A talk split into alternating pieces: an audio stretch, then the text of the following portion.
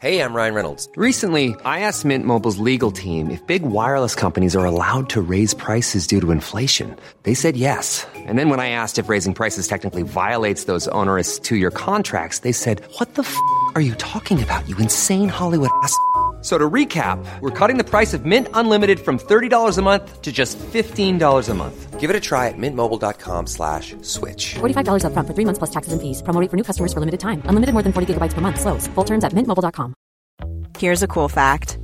A crocodile can't stick out its tongue.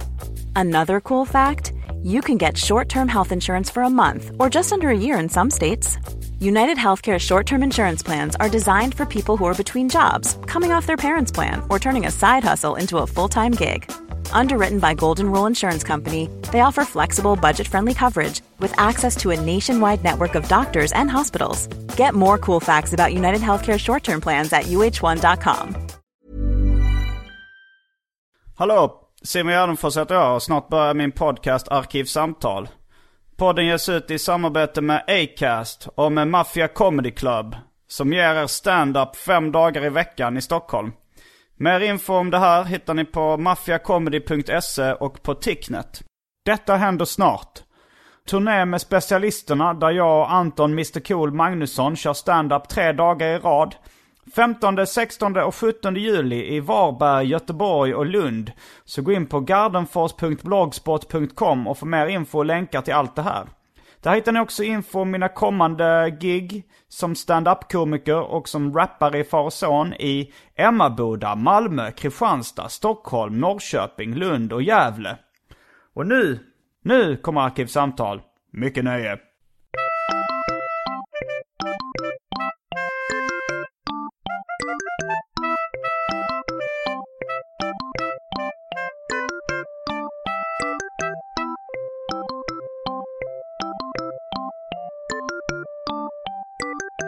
Hej och välkomna till Arkivsamtal. Jag heter Simon Järnfors och mitt emot mig sitter Jocke Boberg. Hej. Välkommen hit. Tack. Du har varit gäst en gång innan här. Ett år sedan kanske. Ja, lite mer än ett år sedan är det väl. Men vi kan ändå kanske göra en snabb presentation av vem du är för nytillkomna lyssnare. Jag jobbar med grafisk form och video, men jag håller på väldigt mycket med musik. Vad skulle du säga är din största claim to fame? Ja, alltså nu har jag blivit outad på Wikipedia som Mr. Double Margarita. Ah. Så nu kan man väl gå ut med det att det är jag som gör det. Du filmade den videon och spelade även rollen som... Ja, precis. Lite som videoregissören Spike Jones som spelar vissa huvudroller, fejkade huvudroller i sina egna videos. Precis, och sen så är jag ju med i lite far- och son-sammanhang där också. Mm. Men det som jag är... Du har gjort några av videos. Du har Burger Copy. Just det, och sen så... Burger Copy är ditt företag. Ja, precis. Jag kan berätta starten. Men i alla fall... Jag var ljudtekniker och inslagsproducent på Sveriges Radio i 6 år. Så där har jag gjort jättemycket musik som finns på internet och Soundcloud och sånt. Och det är väl egentligen det som jag är mest igenkänd för. Ja, mashup. Ja, jag och Svante gjorde mycket mashup. Alexander Kyckling, den pratade vi mycket om förra gången. Ja, precis. Om ni vill höra lite sådär listat vad som är mest känt så kan ni lyssna på förra. Något av en tramsmusiker. Har du kallat dig själv någon gång också, tror jag? Ja, det har ju varit väldigt mycket trams. Jag har ju varit anställd för att göra trams också. Så det... Uppdrag trams. Ja, det finns ju ett stort behov av tramsmusik. Eller det finns ju ett stort behov av all musik. Alltså, det känns som att tramsig musik kan bli riktiga hits. Alltså så här, om man tänker på Dr. Bombay eller Günther. Det blir ofta listettor när det kommer någonting riktigt tramsigt. Ja, det är ju riktigt tramsigt. Det är ju sån här utklädnadsmusik. Alltså det är ju Mr. Double Margarita-grejer. Ja, ja. Men sen så finns det ju sån här Hej Hej Monica... Trams också som är det är på gränsen. Ja, den var lite borderline trams, alltså så här, för man skulle ändå kunna ta den som en vanlig poplåt, men man känner ändå att de tramsar sig lite när de skriver den texten. Visst, det är en poplåt. Det finns ju liksom mycket ironisk dödsmetall också. Det har ju kommit mycket på senaste tiden om man tänker underground. David Liljemarks Felched by the Goat. Det är jävligt roligt, jag har lyssnat mycket på. Och sen så finns det ju mycket underground grejer hela tiden. Det finns ju en scen för ironisk vit maktmusik till exempel. Det finns ju många... Har du några namn på band? Ironiska vit maktband? Ja, det finns ju de här Hitlers mustasch. Uh-huh. Finns på YouTube. Jag tror att det är något punkband som gör det. Mm. Det är ju väldigt svårt att lyssna på den musiken för att det låter ju som vit maktmusik, men den är ju ironisk så här att fanan brinner och fotspår i snön och...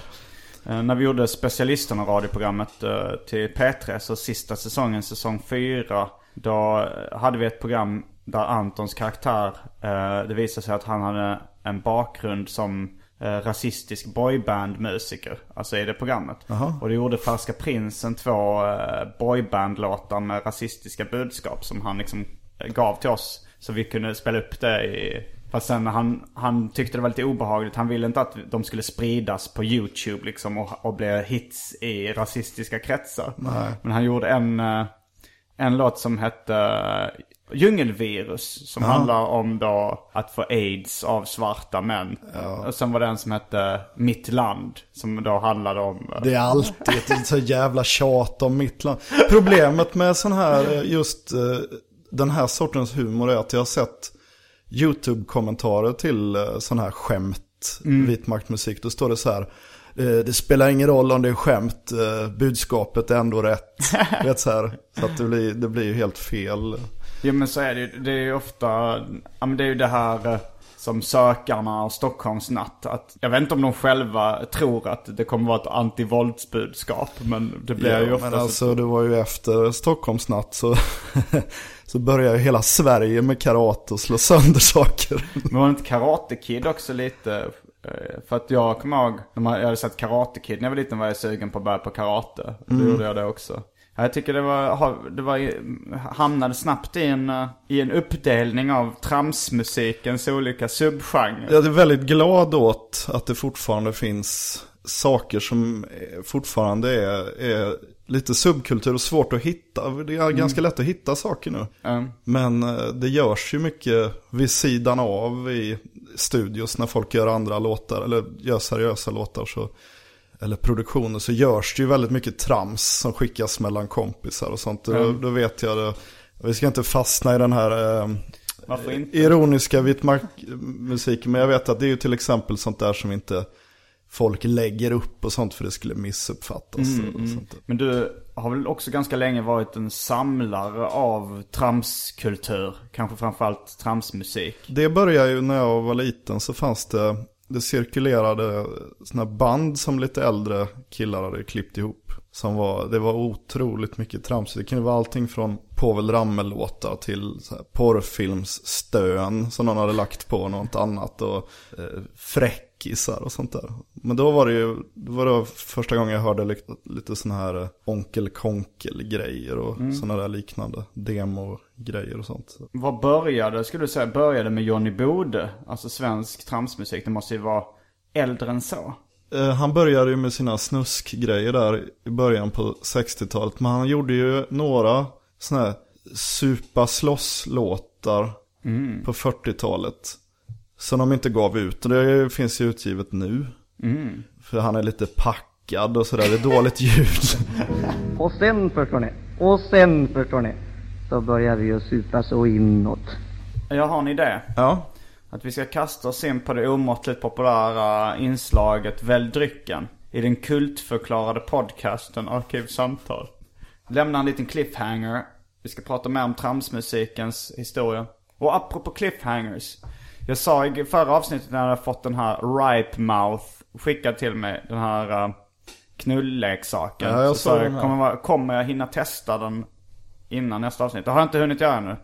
Nu har den öppnats, förpackningen, och det är en mun som då är knullbar, skulle man kunna säga. Jag såg den här faktiskt. Men jag har inte hunnit testa den. Men då kastar vi oss in på det omåttligt populära inslaget Välj drycken.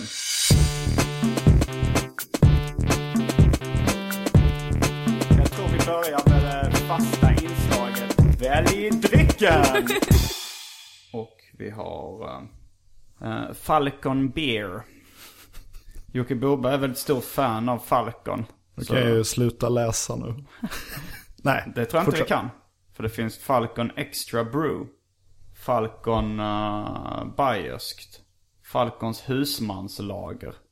Och på liksom sexpacket i Falcons husmanslager så ser man Falconörnen med en liten kockmössa. Ja, just det.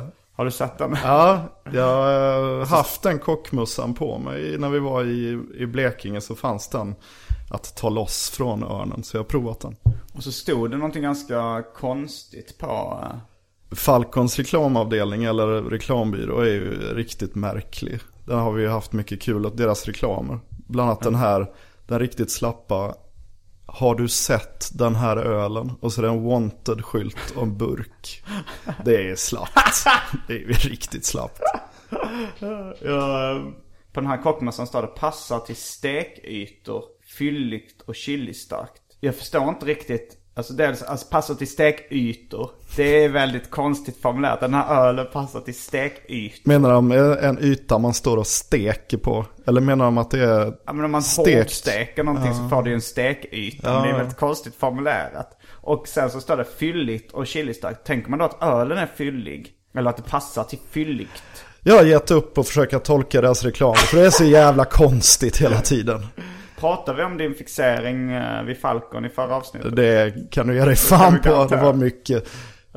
De kör runt med några lastbilar. Det står 100% öl, 0% trams. Jag faktiskt känner en som är inblandad i den reklamen. Ja, hade han lyssnat på avsnittet om Falcon och trams? Nej, men det här var nog ganska länge sedan. Alltså, ja. Han berättade om att han hade den idén. Med 100% öl. Det är väl ingen idé att ha. Eller så här, hade han. Eller 100% öl, 0% trams. Ja, jag tror att hans idé var lite annorlunda från vad som sen blev. Hans idé var nog bara att det skulle bara vara så här, Falcon. Så det skulle vara under öl. Ja, men det är bra. För det är som det här förklädet jag har, det står Falcon är ett gott öl. Det är också bra. Det är något av en slapp reklam av den. Men apropå slapp ölreklamavdelning så köpte jag även en... Alltså det här är ju folköl, för jag köpte dem på... Ja, men det alltså vet jag, för brew är just folköl. Mm. Och, men även Falcon Beer, 2,8. Falcon kan vi kalla den. Oh. Men även en folköl som heter Sir Taste-a-lot. Extremt slappt... att kalla grejer för någonting. A lot. Ja, ja, men... Det fanns väl någon gammal riddare som heter Sir Lancelot. Ja. Är det en mytologisk figur eller fanns han på riktigt? Jag är jättedålig på sånt där. Mm. Jag tänker bara på Sir Mix-a-lot. Ja, men Sir Mix-a-lot är ju rapparen bakom låten I like big butts. Nej, Baby Got Back heter den låten. Men den som nu har då samplats av Nicki Minaj i låten Anaconda. Ja. Mitt favoritrapnamn är nog Lord Finesse. Jag älskar det namnet. Lord Finesse. Det är fantastiskt bra. Jag såg filmen Top 5 med där Chris Rock, komikern. Men de rabblar sina topp 5 favoritrappar hela tiden. Och då är Jerry Seinfeld med i slutet. Och en av hans favoritrappar är Sir Mix-a-lot. Hela filmen slutar i stort sett med att Jerry Seinfeld skriker "Put them on the glass", som då är Sir Mix-a-lots näst största hit förutom Baby Got Back. Ja, det finns mycket bra namn.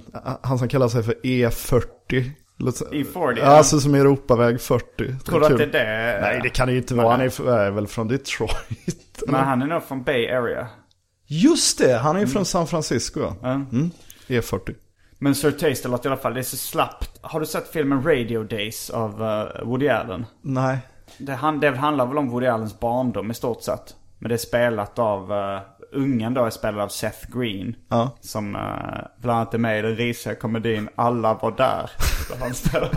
Vad heter den på engelska? Det har jag glömt faktiskt. För alla var Everybody där. Was there. Kanske det. Ja.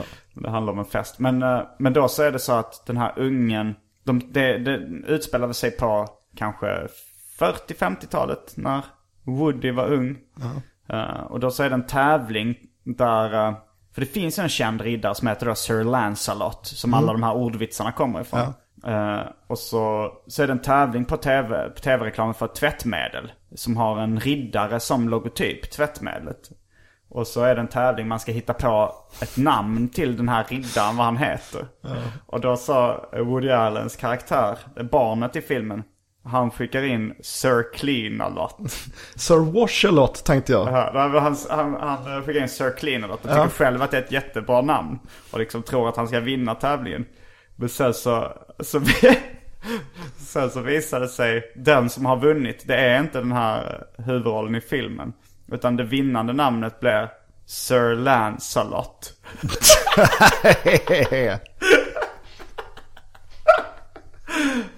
Så jävla konstigt. Det är fantastiskt. Det är jättebra.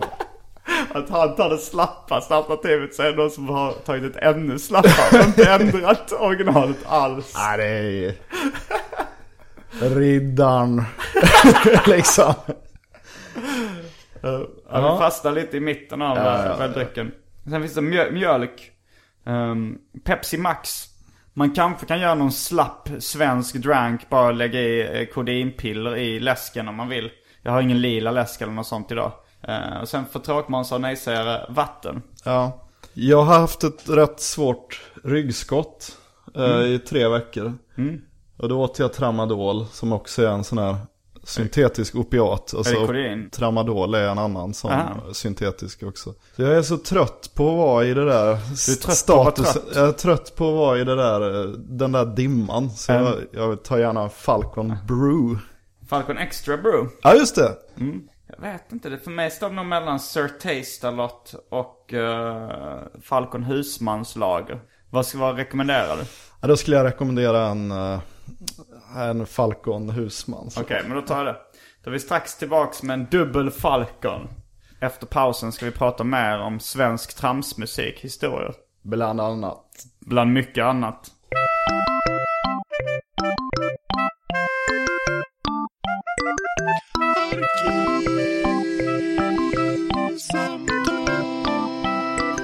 Nu är vi tillbaks efter pausen. Vi lämnade lyssnaren med en liten cliffhanger. Ja, just det. Att vi ska prata om mer om svensk tramsmusik historia. Jag vet inte om den cliffhanger, om folk sitter som på nålar nu, att de jättegärna vill veta. Vi har ju hängt under längre tid. Det här blir ju ett klipp för dem. Så. Men jag tror att Sven Melander som var med i den här podcasten, det låg nog mycket i det här att Povel Ramel var tidig med crazy humor och tramsmusik. För innan det så var det ju lite sådär skoj friska låtar svenska, men det här den här riktigt crazy grejen där som Sven Melander var inne på, ta grejer från USA och göra svensk style på. Jag minns bara en parentes, tidningen Galago under ledningen av Rolf Claesson hade under ett nummer utsidestexten en corny tidning med crazy. Ja. Vilket är jättekonstigt att han hade snöat in på den corny och crazy. Men visst inte riktigt hur man använder den. En corny tidning med crazy. Ja, det är ju lite som Stickan Andersson när han sa, när han frågade hur det gick till när man gjorde ABBA-låtar. Var han deras producent eller? Ja, han var manager. Mm. Då sa han ju att man måste ha känsla för feeling. Nej, det där det citatet kommer. Ja, det är ju lite som. Men det var svensk tramsmusiks historia. Nu har vi klart av den.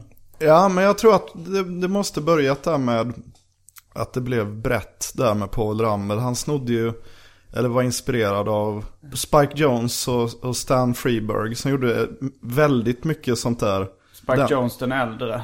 Ja, originalet då. Vi nämnde ju faktiskt Spike Jonze den yngre som var videoregissören. Ja, precis. Också i Praise You-videon med Fatboy Slim så spelar han en danslärare fast just det är en videoregissör. Ja, det är alltså Spike Jonze med Z då, originalet då med S. Ja, Spike Jonze. Du kan säga Spike Jonze. Jag har CD-boxen med Spike Jonze den äldre. Han släpptes ju i Sverige och då skulle de ju översätta allting. Så jag har sett att på gamla skivor så är han brandad i Sverige som Spike Jonas. Va? På stenkakor. För jag fick den här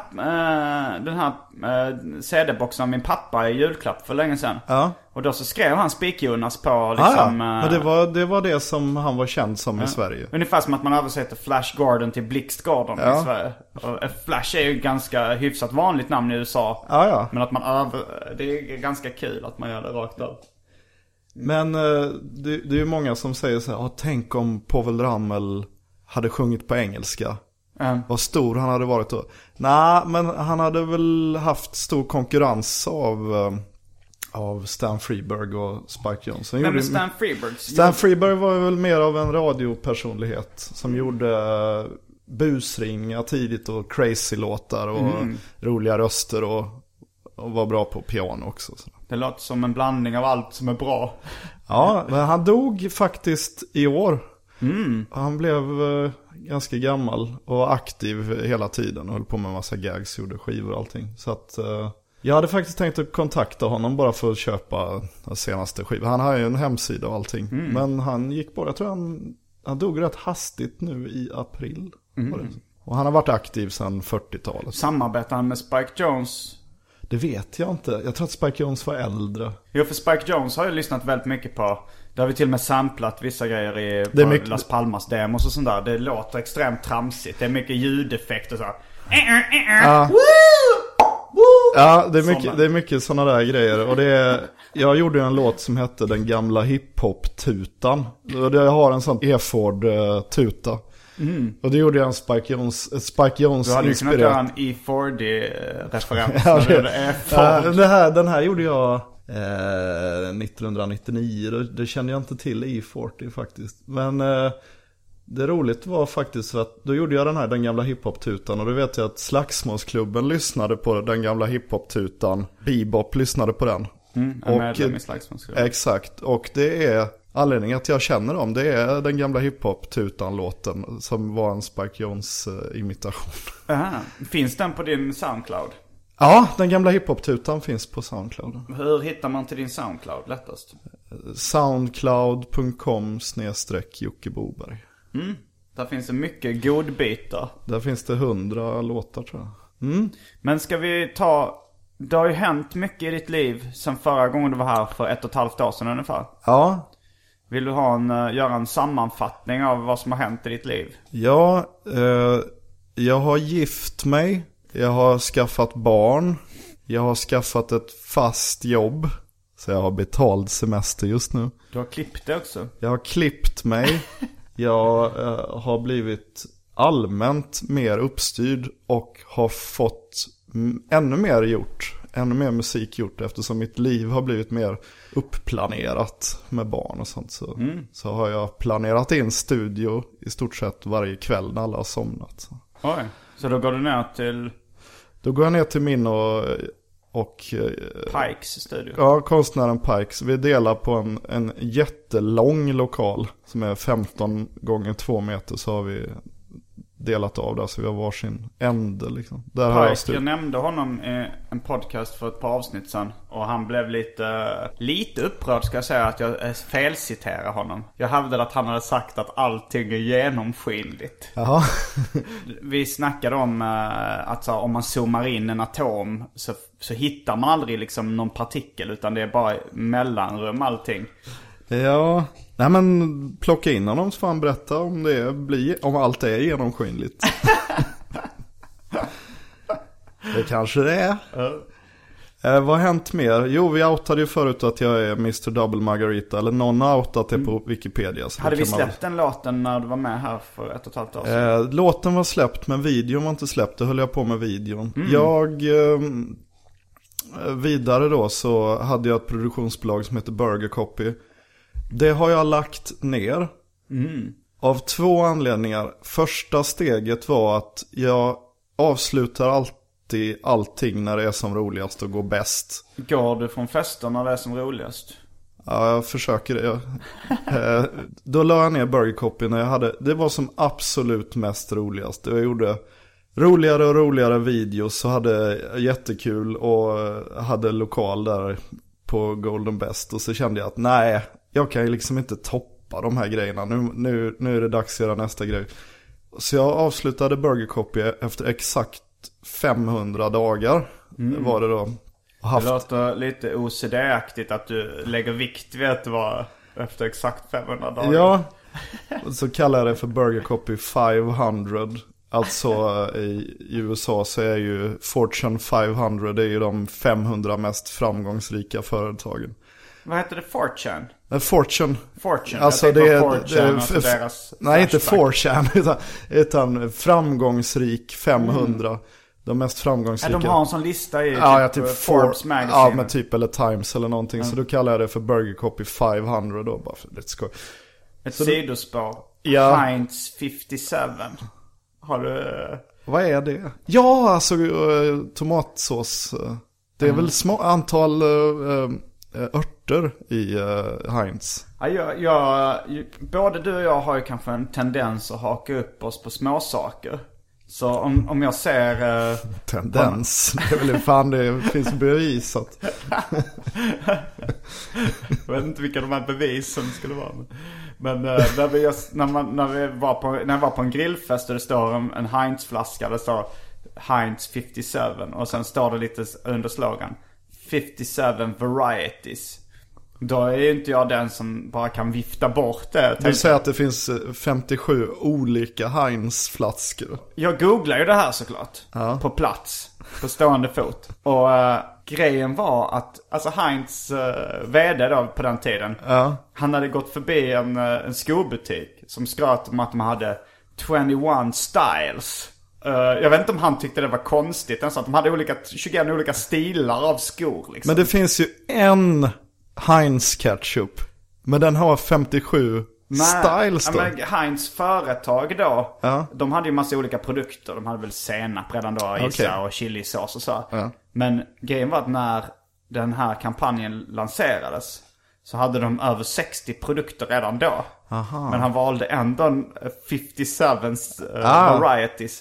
Och det fanns en teori på då Wikipedia som var att 5 var hans favorittal och 7 var hans frus favoritturtal. Liksom. Alltså, det är så kul med sådana här produktnamn med siffror i. I Hammarbyhöjden så finns det en thai-restaurang som heter Vuk 88. Då tänker man på Heil Hitler, tänker jag direkt. Alltså. Ja, men så tänker jag, så frågar alla undrar så här, vad är det? Vuk 88 är jättekonstigt namn. Så jag tog mod till mig och stega fram och frågade tjejerna som jobbar, vad betyder Vuk 88? Jo, det är så här att 88 det är ett turnummer och Vuk det är mat.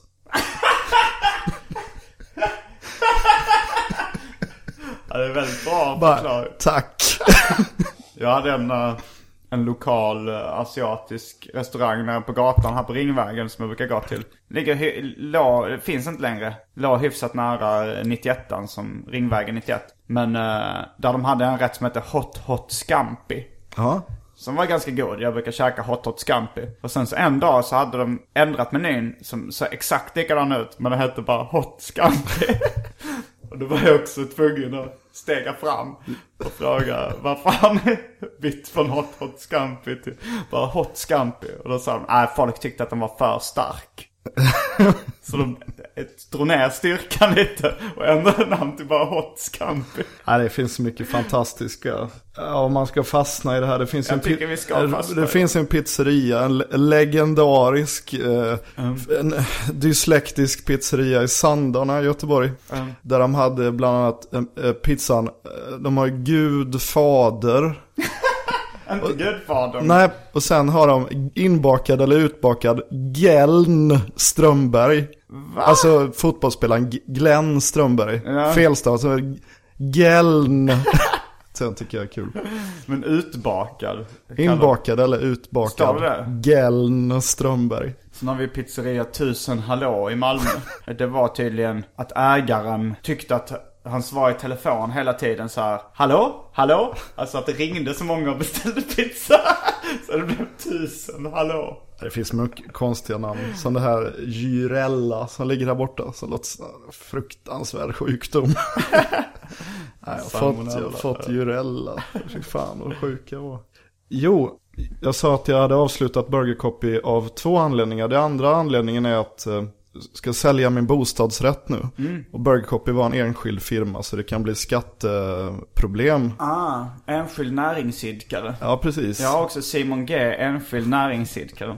Jag har registrerat, när jag sökte starta eget bidrag var man tvungen att registrera hos Patent- och registreringsverket. Så då registrerade jag som Simon G. Det var ett rätt slappt val, men jag ville inte liksom ha ett spexigt namn som jag var fast med. Liksom. För det är nämligen så att vi ska flytta till Malmö, vår lilla familj. Jag, frugan och vår lilla son.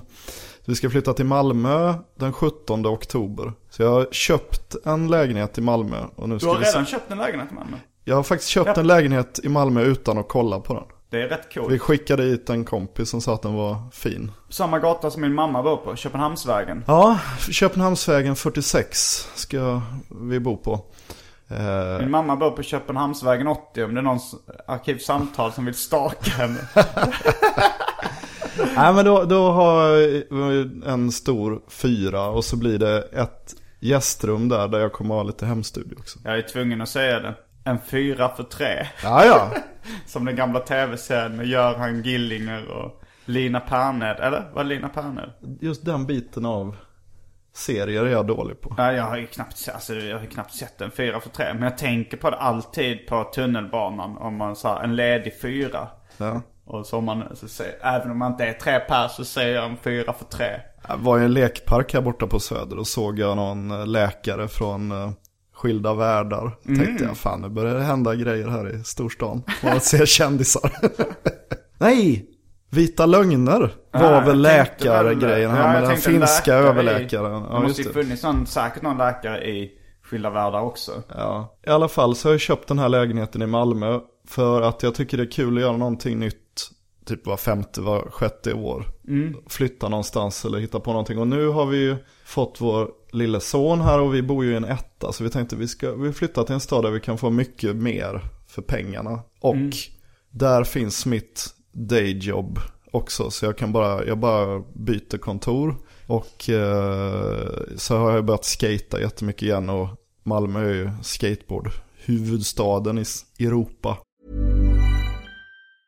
A lot can happen in the next 3 years. Like a chatbot may be your new best friend. But what won't change? Needing health insurance. United Healthcare Tri-Term Medical Plans are available for these changing times. Underwritten by Golden Rule Insurance Company, they offer budget-friendly, flexible coverage for people who are in between jobs or missed open enrollment. The plans last nearly 3 years in some states, with access to a nationwide network of doctors and hospitals. So for whatever tomorrow brings, United Healthcare Tri-Term Medical Plans may be for you. Learn more at UH1.com. Quality sleep is essential. That's why the Sleep Number Smart Bed is designed for your ever-evolving sleep needs. Need a bed that's firmer or softer on either side? Helps you sleep at a comfortable temperature? Sleep Number smart beds let you individualize your comfort, so you sleep better together. J.D. Power ranks Sleep Number #1 in customer satisfaction with mattresses purchased in-store. And now, save 50% on the Sleep Number limited edition smart bed for a limited time. For J.D. Power 2023 award information, visit jdpower.com/awards. Only at a Sleep Number store or sleepnumber.com. I'm Sandra, and I'm just the professional your small business was looking for. But you didn't hire me, because you didn't use LinkedIn Jobs. LinkedIn has professionals you can't find anywhere else, including those who aren't actively looking for a new job, but might be open to the perfect role, like me. In a given month, over 70% of LinkedIn users don't visit other leading job sites. So if you're not looking on LinkedIn, you'll miss out on great candidates, like Sandra. Start hiring professionals like a professional. Post your free job on linkedin.com/people today. Jag såg några foton när du skatade utklädd till Mr. Double Margarita. Ja, just det. Det var i Lucia förra året. Mm. Och du vann Best Trick. Ja, jag vann en... nu kommer jag inte ihåg vilken del det var. Ja, skitsamma. Det gick bra för Mr. Double Margarita i Lucia Classics 2014. Mm. Du sa att du blev igenkänd av kidsen. Ja, några kände igen Mr. Double Margarita där. Han har ju bara varit i videos nästan. I Lund var vi ju på... Du var live på sista april.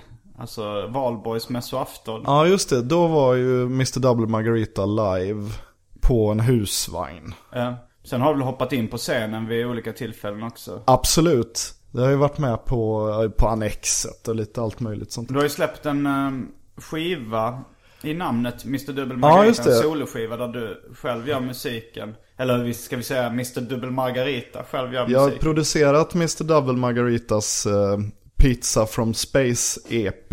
Ja, väldigt skojig video där också. Ja, det är en av Burger Copys sista produktioner. Mm. Alltså sån här stor produktioner då. Med green screen och mycket grafik och sånt där. Vilken var den allra sista produktionen då? Det var den.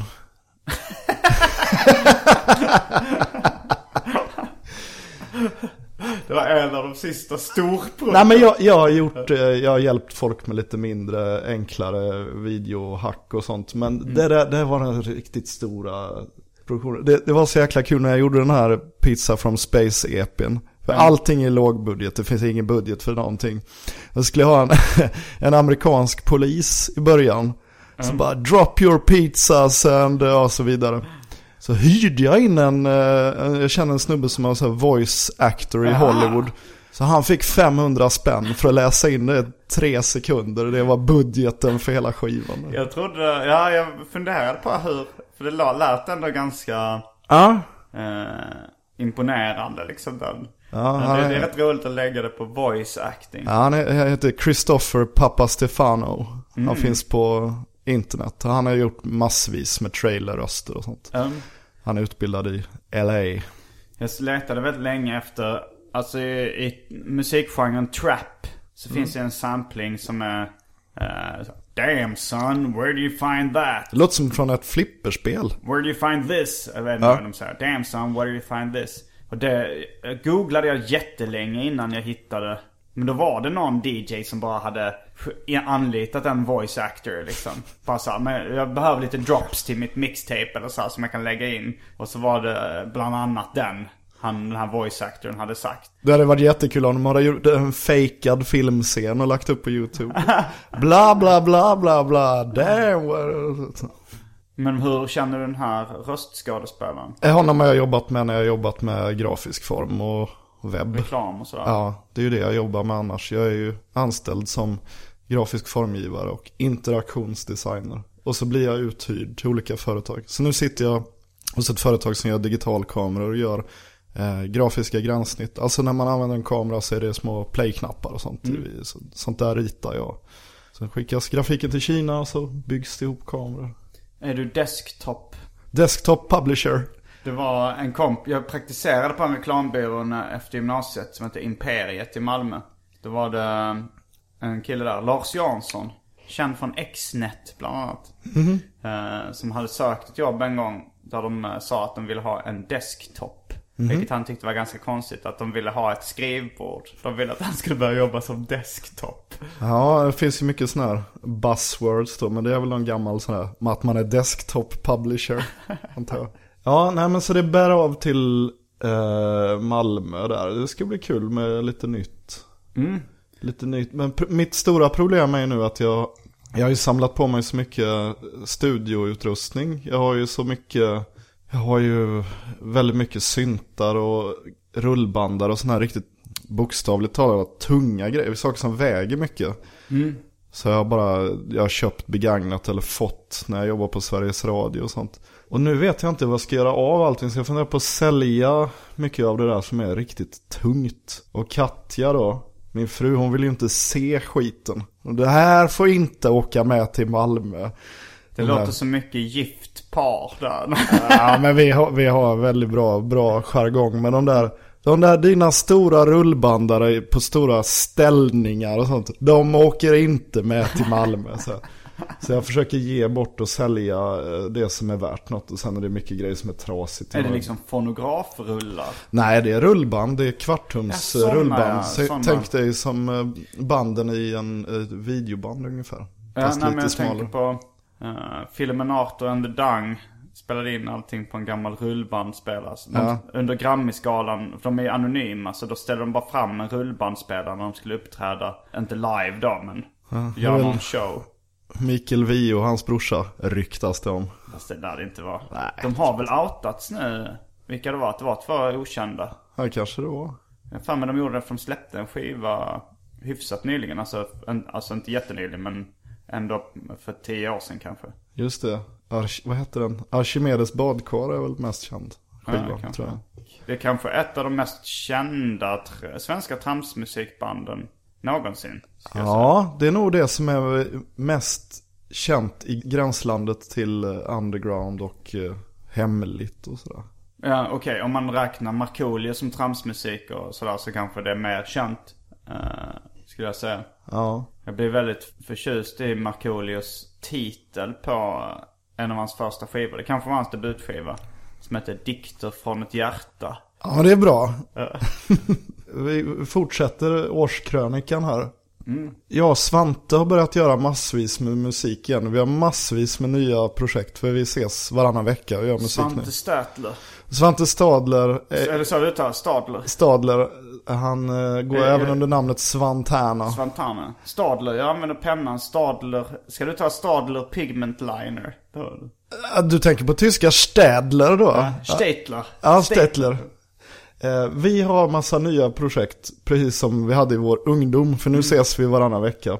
Vi har ett projekt som heter Super Mauro Brothers, där vi gör olika utmaningar. Nu ska vi göra varsin Mauro Scocco-låt så identisk som möjligt. Fast det ska inte vara en känd Mauro Scocco-låt, det ska låta som... Det ska låta så att när vi spelar upp det för någon annan så ska de tro, fan vilken grym Mauro Scocco-låt. Och det är en ordvits på Super Mario Brothers. Ja visst. Började det med namnet eller började det med idén? Både och. Det kan ju inte vara exakt samtidigt när det kom på idén och namnet.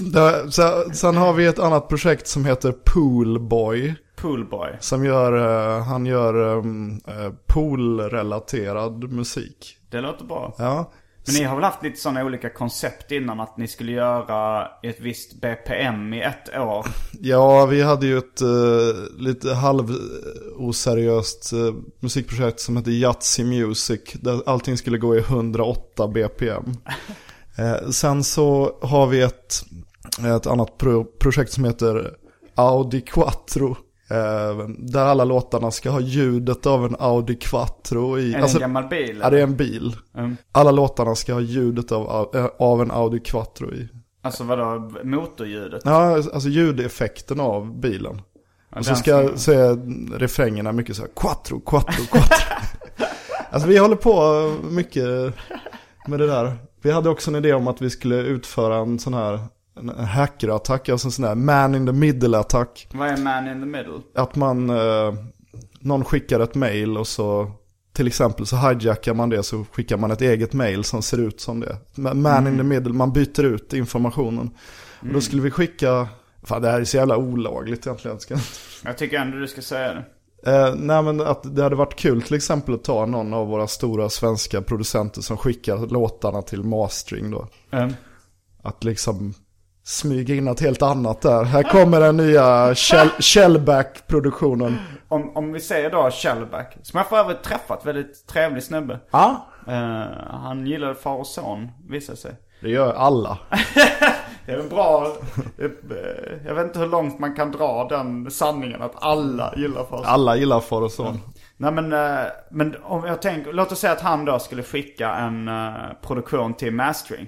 Alltså han har gjort mycket Billboard 1 och sånt där. Ja. Som bland annat Moves Like Jagger. Ja. Han producerat. Men om du då lyckas hijacka hans mail, ladda ner filen och sen så bara lägga in något ställe så här, en viskning som är Audi Quattro. Moves like Audi Quattro. Ja, men på något ställe där det knappt han märker det. Så när han lyssnar på originalet så... Men jag tror att det är fler stopp på vägen till radio än att... Ja, det är de... Tror du inte att det kommer, i något sammanhang skulle gå och få in en... Nej, men det var i alla fall det att... Vi skojar mycket om det, att en slapp man in the middle-attack hade varit kul att göra. Fast det hade varit orimligt svårt att få det att funka. Sen har vi ju även någonting som håller på att gå riktigt åt helvete. Vi har ju någonting som vi kallar för Swedish Vals Mafia också. Där med ett datorskript att valsifiera musik så det blir i valstakt. Det vill säga trätakt. Och där har jag tagit de mest kända låtarna jag kunde hitta och gjort en Soundcloud-kanal och valsifierat dem. Så det ligger inte på Jocke Boberg? Nej, det är en egen. Den är länkad därifrån så man kan hitta dem. Swedish Vals Mafia. Ja. Jag har fått sådana enorma copyright-problem. Mm-hmm. Jag har fått någonting som kallas för... Först får man då sån här copyright notice. Du är inte AC/DC. Det här är inte din låt. Så här, nej, jag vet. Det är, vi tramsar bara. Vi har klippt i den här. Så här. Du fick ett sån här standardmail då. Ja, och sen blir det uppföljning på det. Med skivbolag i ryggen och hot om lite allt möjligt. Nästa steg är att man får Strike 1 kallas det. De har 3 stadier av strikes på Soundclouds legal-avdelning. Vid tredje striket så är det, då raderas allting och så blir det rättsliga påföljder eventuellt. Så nu är jag ju på strike 1-nivå och nu grabbar har ni en stund på er och bara ta bort allting. Annars blir det strike 2. Har ni tagit bort allting? Ja, jag ska göra det nu. Men så att... ni som hör det här, ni får ju gärna bara streama eller vet du det, rippa det och lägga upp det på YouTube från olika konton så att det räddas på något sätt. För grejen är den att det är tråkigt för att låt efter låt tas bort automatiskt. Så att det har redan försvunnit hälften. Och samma på min Jocke Boberg Soundcloud. Då kommer liksom Sony BMG och säger det här är inte din låt. Och så säger jag, men vad fan, det här är ju bara en remix. Jag har även skrivit att det är parodi. Jag har skrivit fair use och lite andra slappa försök till att komma runt det där. Men det är ändå så här, nej, det här ska ner. Det finns ju en klausul som är så här travesti, parodi och... Jag har skrivit allt det så folk ska förstå att det här inte bara är något jag har lagt upp. Så jag gjorde ju en julkalender 2013 där jag la upp massa grejer. 24 låtar. Jag tror att det bara är 12 kvar eller någonting. De tar ner allting. Så jag funderar på att ta ner alla de där mashupsen så lägger jag dem på min egna hemsida som heter jocke.com har jag. Och där kommer man kunna ladda ner allting. Så där lägger jag upp valsgrejerna och allting hade jag tänkt. För det här är ju bara någonting som Soundcloud håller på med för att de inte ska bli stämda antar jag. Soundcloud kanske blir för stort också. Ja, det tror jag. Det måste ju komma någonting alternativ där man och sen så är det ju mitt Soundcloud-konto har ju så mycket lyssnare och det går ju så bra där så det är dags att lägga ner det också. Så vad är nästa grej då när du har lagt ner Burger Copy och ska lägga ner ditt Soundcloud-konto? Nej men då återuppstår det ju där på min egna hemsida. Men då... Har du något nytt stort projekt på gång? Jo, men det är väl de här projekten med Svante då. Ja. Som det är lite mer seriöst. Super Mario. Ja, Super Mario det ska bli, det är ju tramsigt som fan. Men den här Audi Quattro-låten här, det är potential tycker jag. Det är... Hur kom ni på idén att ni skulle göra låtar som skulle innehålla Audi Quattro? Jo, för jag hittade en sampling där en gubbe säger oh no, dos, tres, quattro. Så kom jag på att det är väldigt roligt om han bara säger quattro. Quattro. Jag måste ha en Audi Quattro här så på den vägen nu. Jag förstår ju inte kopplingen till Audi Quattro. Nej, den är smal. Men det finns ju sån här ett hiphop-sägning som bland annat Flavor Flav i Public Enemy och man hade på... Det var kanske mest på 90-talet. Jag hade på olika Ice Cube-skivor och sånt. De säger 5,000. Så här, när man drar så här, I'm out of here. Så här, 5,000 G. Eller så här, 5,000. Vad betyder det? Det var då att... Alltså det blev också så här mycket långsökta referenser i hiphop. Nej, men det var att de började med att säga I'm out. Och sen sa de I'm Audi. Jaha, och sen I'm Audi 5000. Det fanns väl en bil som hette Audi 5000. Ja. Och sen sa man bara 5000. Så man sa 5000. Alltså sen 5000. Men det är samma sak med I'm Swayze. Så började de säga efter ett tag också. Vad är det? Det är också en lång kedja av associationer. Okay. Att folk säger så här. Så de sa väl I'm gone. Ja. Och sen sa de I'm ghost. Och sen så var det filmen Ghost då, där Patrick Swayze spelade. Så sen, I'm Swayze. Men det används liksom fortfarande. Så när jag hörde någon rappa som bara säger så här, ja, Took that number and I'm Swayze. Som sa att det blev ett uttryck, sen bara drar man så I'm Swayze. Ja, nej men det som jag håller på med just nu, det är den här Mauro Scocco kopian. Samtidigt pågår det massa musiksabotage-grejer. Det pågår även någonting som kallas för det svenska taco-arkivet. Där jag ja, det tror jag har sett på Instagram. Där jag köper alla exemplar av Taco, artisten Taco, Putting on the Ritz, 7-tums-singeln, den blåa. Om folk vill bidra till det svenska taco-arkivet kan man skicka singeln hem till mig. Och så ersätter jag alla kostnader också. Jag har... Hur kontaktar man dig då? Då hittar ni alla uppgifter på jocke.com. Mm. Jag har just nu 122 exemplar av Taco Putting on the Ritz. Jag vägrar avslöja vad jag ska göra med dem. Men du har en plan? Jag har en plan. Och det kommer bli ett musikrelaterad grej kan jag avslöja.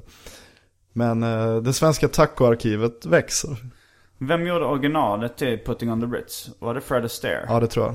Eller han skrev förmodligen inte låten, men han gjorde sig känd med den. Ja, de steppar ju även i Taco Putting on the Ritz. Ja, men, nu har jag så många tacosinglar så jag byggde ett jäkligt stort korthus av tacosinglar. Det är inte det jag ska göra, men det var väldigt kul att bygga. Ett stort blått korthus.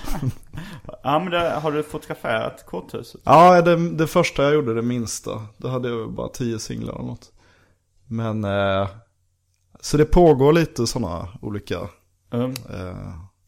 projekt som gör livet värt att leva. Jag kan rekommendera, på Vimeo finns det en version av där Putting on the Ritz från någon Fred Astaire-film, tror jag det är utklipp, där han framför den.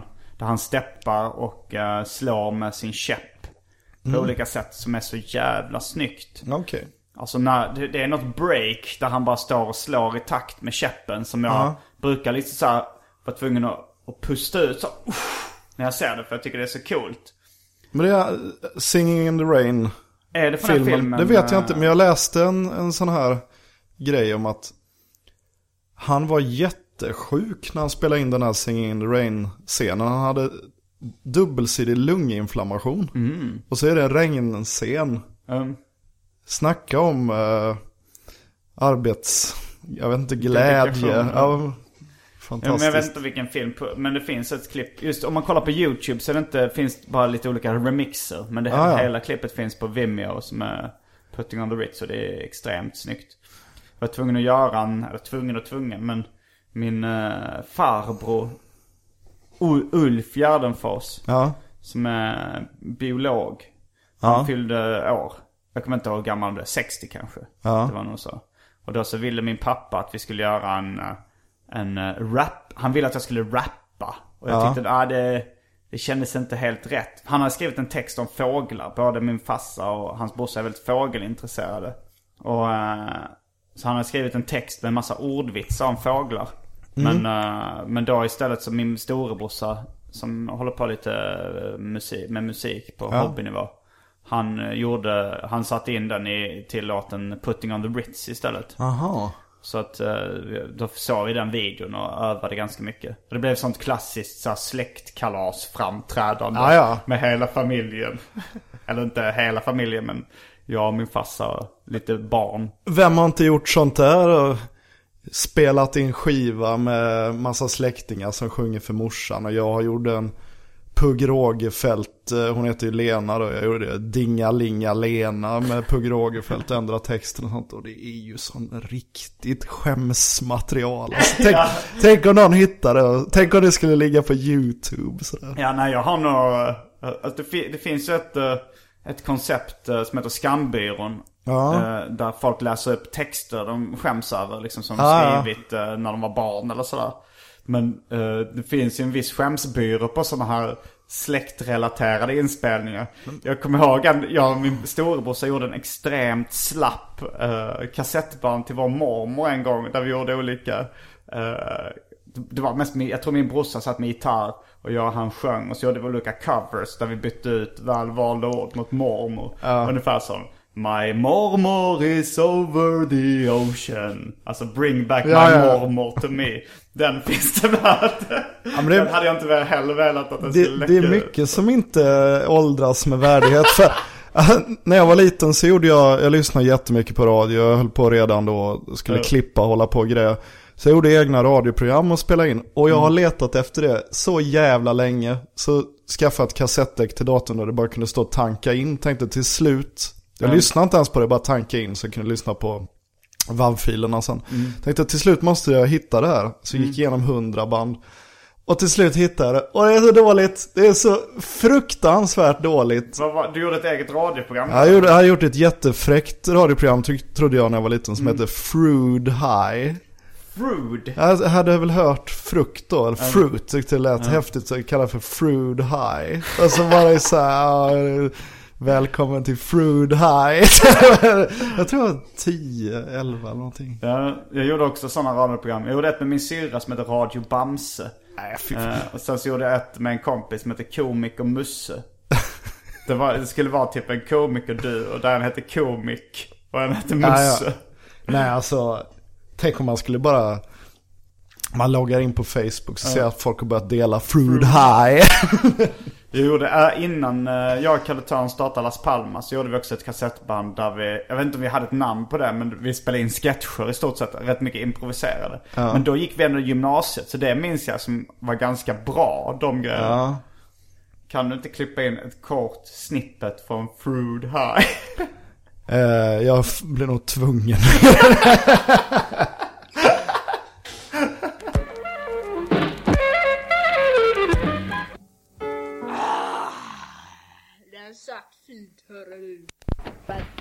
Och sen om man fortsätter där med inspelningar och sånt, vad som hänt under året. Jag och Gullan Bornemark har gjort en podcast, kan man väl kalla det, en timma där vi snackar om Alexander Kyckling.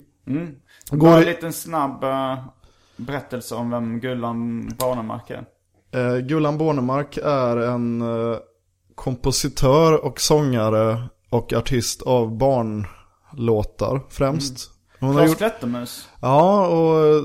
Hottentottvisan. Ja, och Är du vaken, Lars och många andra. Och bland annat så har hon gjort en låt som heter Alexander Kyckling, som jag har gjort en jättetramsig mashup på, som har blivit vida spridd. Och vi tycker det är kul, både jag och Gullan Bornemark, så vi har gjort en dokumentär om hur hon skrev den och hur jag gjorde den. Och när jag försöker få tag på Daft Punk. En radiodokumentär då alltså. Ja, lite nästan som en P3-dokumentär om bara Alexander Kyckling. Men du har inte släppt den här dokumentären? Den är inte färdigklippt och nu är det så jäkla mycket andra viktiga Audi Quattro-projekt och sånt. Och sen så ska ju hon godkänna den också. Sånt. Så jag kan tänka mig att det blir nog en back to school-release på den. Det är en cool grej, tycker jag. Vi spelade in specialisterna på Munk produktionsbolag. Då har jag fram att det var någon som höll på där att göra en längre intervju med Gullan Bornemark för... Det var nog i samband med att hon blev invald i Swedish Music Hall of Fame kanske. Det var... Det kanske var. Jag har bara fram att de gjorde lite olika porträtt av svenska nöjesprofiler. Att det var även Staffan Westerberg och så var det Gullan Bornemark. Men då så kom jag ihåg för att de... för jag hade... lite gamla stenkakor som när mitt ex bodde i Eksjö och utbildade sig där, så gick vi mycket på loppis och köpte gamla stenkakor. Hon hade också en stenkakespelare, så då köpte vi lite gamla skivor så mycket, en del Gullan Bornemark. Och då hittade jag Hottentottvisan, som idag skulle uppfattas som gravt kränkande rasistisk. Men på den tiden var en ganska mysig barnsång liksom. Men jag frågade den här på det här radioproduktionsbolaget om de liksom typ Hottentottvisan i den här porträttet, radioporträttet av Gullan. Men då sa han, nej det pratar vi inte om. Men det tyckte jag, det skulle ändå varit en ganska intressant vinkel. Så det pågår lite av varje. Det är flytt och familjeliv och jättemycket musik och allmän trivsel skulle jag säga är genomsyrar det här. Det är så jävla viktigt att ha det trevligt. Och ju mer man kan styra upp och göra det enkelt för sig, desto slappare kan man ha det. Och ha det är nästan som att få fram ett budskap här. Jag vill att alla som lyssnar på det här nu bara lägger sig ner och bara slappar så mycket det bara går. Det är jätteviktigt.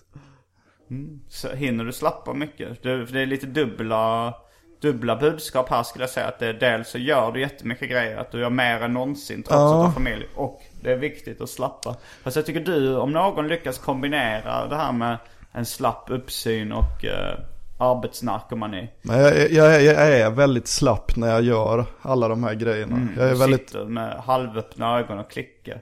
Jag somnar ju vid datorn, har ju hänt. Men jag tycker att om man bara tar det lugnt och gör alla grejerna så kan man liksom, man kan jobba och bli utvilad samtidigt. Mm. Det är ett trick.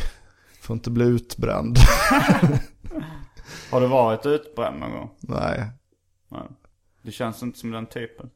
Nej, men det är ju väldigt viktigt att ta det lugnt. Mm.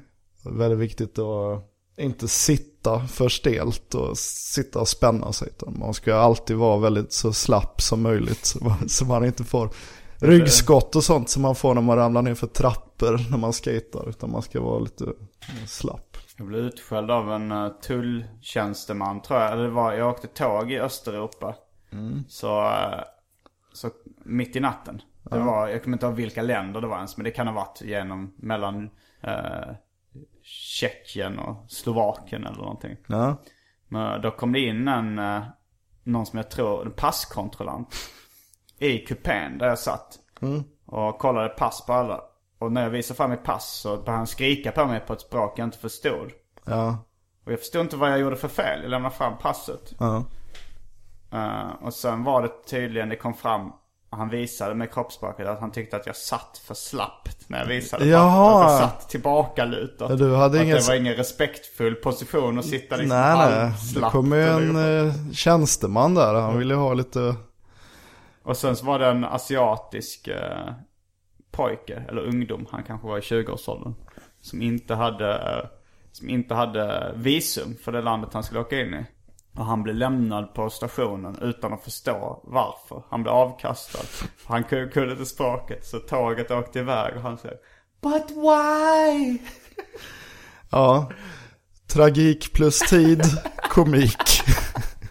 Det som jag tycker är mest spännande just nu, det är att jag har ingen aning vad som kommer hända i Malmö. Nej. Jag vet att jag kommer jobba och jag vet att jag kommer börja åka ännu mer skateboard. Men jag vet inte riktigt mer vad som kommer hända i Malmö. Jag vet inte vilka som gör musik och jag känner ju mest skatare. Jag har ingen koll på den scenen sådär. Musikscenen? Nej, jag har ingen aning. Finns det någon tramsmusikscen i Malmö? Ja, men det finns ju ganska många. Det finns ju Färska Prinsen och det gänget. Och... Det ska bli kul att upptäcka Malmö. Mm. Faktiskt. Har du något mer att tillägga innan vi börjar runda av? Passa på nu och verkligen njuta av den svenska sommaren. Det finns så många smultronställen längs med vägarna i vårt avlånga land. Tänk på verkligen njut, men ha ögonen på vägen och händerna på ratten. För det är väldigt lätt att det händer en olycka om man inte håller avstånd. Och med de orden så avslutar vi veckans avsnitt av Arkivsamtal. Jag heter Simon Järnfors. Jag heter Jocke Boberg. Fullbordat samtal.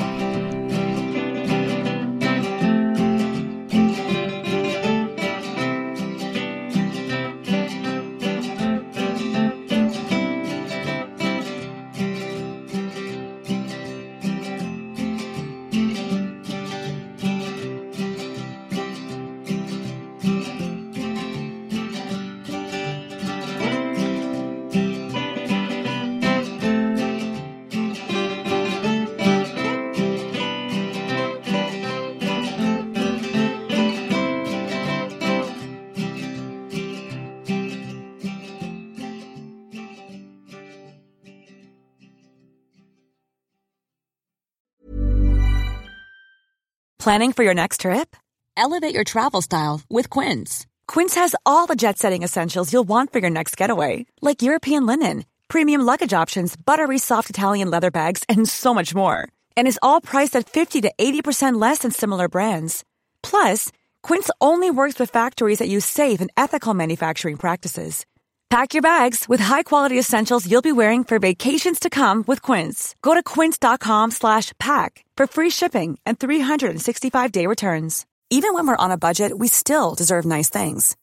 Quince is a place to scoop up stunning high-end goods for 50 to 80% less than similar brands. They have buttery soft cashmere sweaters starting at $50, luxurious Italian leather bags, and so much more. Plus, Quince only works with factories that use safe, ethical, and responsible manufacturing. Get the high-end goods you'll love without the high price tag with Quince. Go to quince.com/style for free shipping and 365-day returns.